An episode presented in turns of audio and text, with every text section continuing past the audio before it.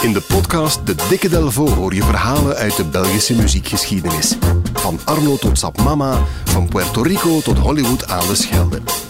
Duik mee in het rijke Belpoparchief en ontdek de verhalen achter Belgische muziekparels. Samen met Jan Delvo, onze ervaren gids. De mooiste Belpopverhalen krijg je in de Dikke Delvo podcast. Hey Jan Delvo. Dag Floris. Welk verhaal heb je vandaag meegebracht? Wel, uh, 11 november 1966. Oké. Dan speelt Motten Drizzle het derde concert uit zijn bestaan in, uh, in Wemmel. En dat is een thuismatch voor een van de oprichters van die groep. De zeer, zeer piepjonge Johan Verminnen. Ja. Thuisconcert, dus hij, hij was afkomstig uit, uh, uit Wemmel. In Wemmel, in een, in een feestzaal ergens? Ja, ja, ja in, in een parochiezaal, zoals we er allemaal wel eentje kennen. En zijn partner in crime in die band, Motten Drizzle, dat is Erik van Nijgen. Ja. Uit uh, de naburige gemeente Deelbeek, met wie hij op school zit in het Sint-Pieterscollege in Jette. En vanaf de, de, eerste ontmoeting eigenlijk, doen die hetzelfde wat wij doen, eigenlijk voortdurend over muziek praten. Dat is tof, hè? Ja, heel plezant. De eerste spreekbeurs van Erik van Nijgen gaat trouwens over kleinkunst. En dat vindt Johan natuurlijk geweldig, want daar was hij eigenlijk mee bezig.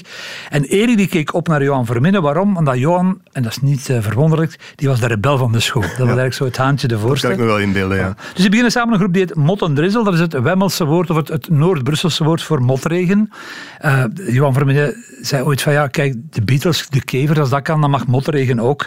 Uh, en ze laten zich leiden tot de helden du jour eigenlijk. Zo'n beetje Donovan, uh, Verregger een jaar, langharige hippies. Ja. Skiffle noemde dat toen, dat speelden ze eigenlijk ook. En de rollen waren mooi verdeeld.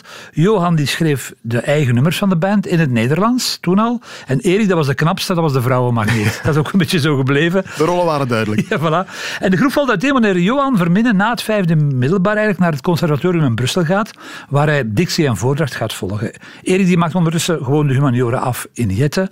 Die trekt daarna naar Brussel voor een lerarenopleiding. En daar ontmoet hij een tweede interessante muzikaal iemand, dat is Serge de Mol uit Grimbergen. Ja. Die even gek is van country rock als Erik. Country rock, dan denken we aan de Birds, die dingen zo eind jaren 60 die toen zeer in de mode waren. Die beginnen samen een band, uh, Pendulum heet die band, uh, waarin uh, Erik slidegitaar speelt en fingerpicking doet. En omdat hij daar zo goed in was, ze hem ook gevraagd bij die band. Serge die doet de hoge stem, Erik de lage stem, waardoor je een heel mooi contrast krijgt in die band. En hij zet ook in die band zijn eerste stappen als songschrijver. En in 1971 Pendulum een, zijn enige hit, maar het is eigenlijk een, een grote. Het is ook zijn totaal vergeten Belpop Classic. Het nummer heet uh, It's a Beautiful Day en het is ook zeer beautiful. It's a beautiful day. There is no cloud inside. I'm on my way with no doubt to the light. I left to be reft, bright city lights. Your hopes and wishes Inderdaad, erg beautiful, Jan. It's a Beautiful Day van Pendulum, Ja. 1971. Ja, voilà. Dus uh, Johan Verminnen die probeert het ondertussen solo en hij uh, neemt in 1969 in het Amerikaans theater deel aan een wedstrijd van de toenmalige BRT, Ontdek de Ster. Ja, dat vertelde hij onlangs nog als hij in Belpop zat Ja. voor zijn 70ste verjaardag.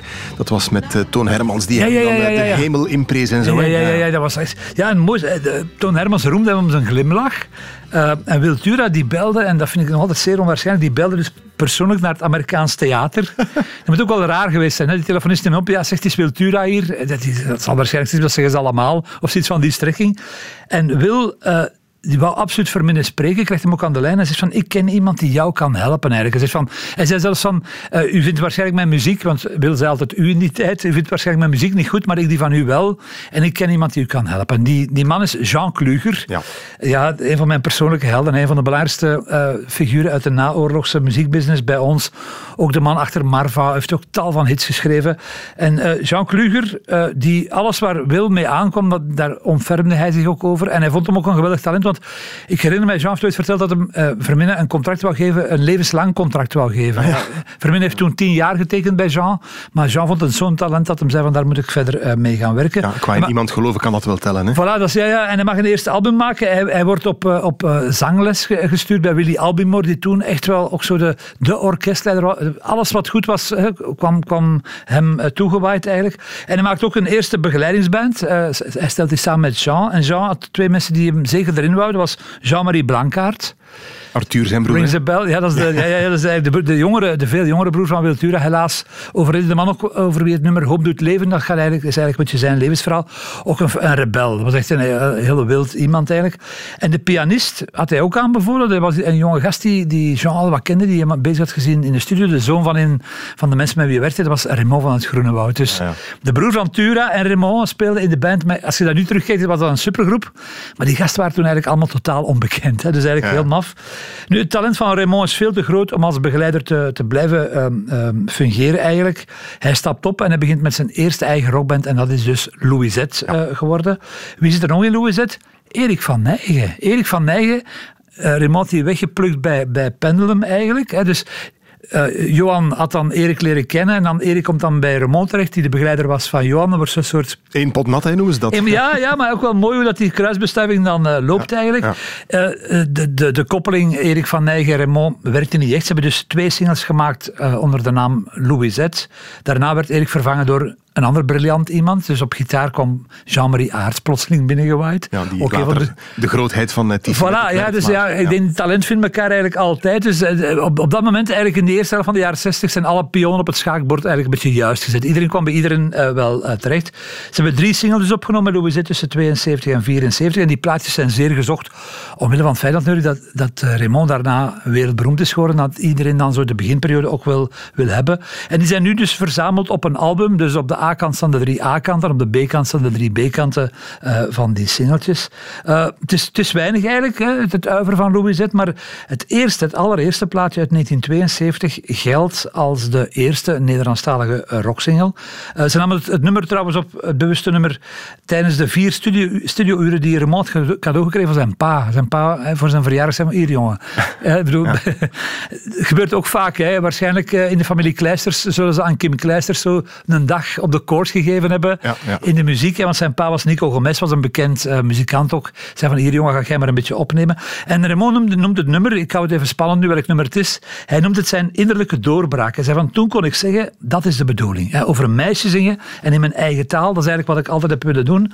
En dat Nederlands was eigenlijk geen evidentie, want Raymond, dat, dat weten we, of dat, dat, dat wist ik zelf ook niet. Het is eigenlijk begonnen in het Engels. Toen hij wegging bij Verminnen, was dat eigenlijk om een soort van David Bowie-achtig te worden en in het Engels te spelen. En toen zei eh, Johan eh, Verminnen, hè, Raymond zegt dat heel mooi, hij liet zachtaardig doorschemeren dat ik een tweedehands verschijnsel, een kloon zou zijn. Het is eigenlijk Verminnen die Raymond in de richting van het Nederlands heeft gestuurd. Het is een liedje over zijn eerste lief, Eva Mentens heette dat meisje, maar in de tekst heet ze Maria. Ah ja, Maria Maria, ik hou van jou. De allereerste Nederlandstalige rocksingle bij ons van Ja. ja. Louisette, Raymond van het Groenewoud en Erik van Nijgen in hun jonge jaren. Jan Delvaux, bedankt. Eh, zeer graag gedaan.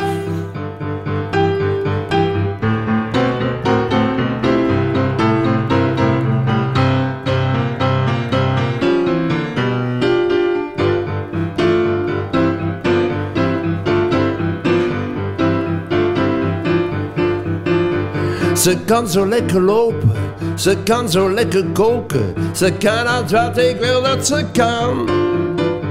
Ze kan zo mooi bewegen, ze maakt me zo verlegen. Zij is het mij een vuur en een vlam. Maria, Maria, ik van jou.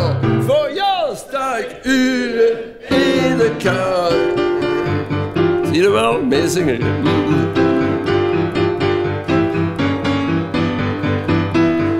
Weet niet het uit te leggen. Ik durf het haar niet zeggen. Want als ze nee zegt, ga ik kapot. Dus zit ik hier te wachten. Ik zit hier te versmachten. Oh, ik word nog helemaal zot. Maria, Maria, ik hou van jou. Voor jou sta ik uren in de kou.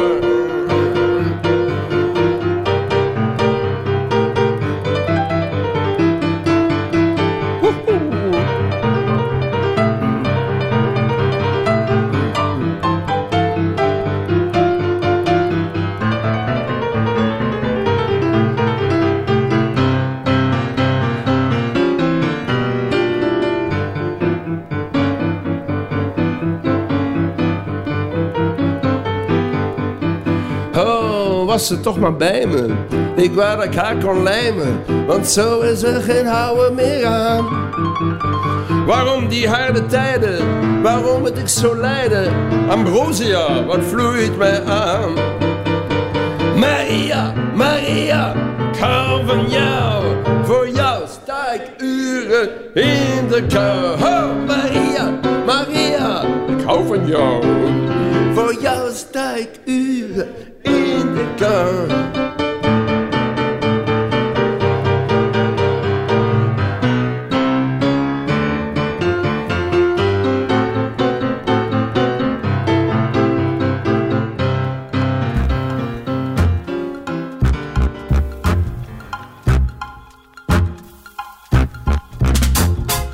Check zeker ook de andere Belpop-verhalen in een volgende aflevering van de Dikke Delvo.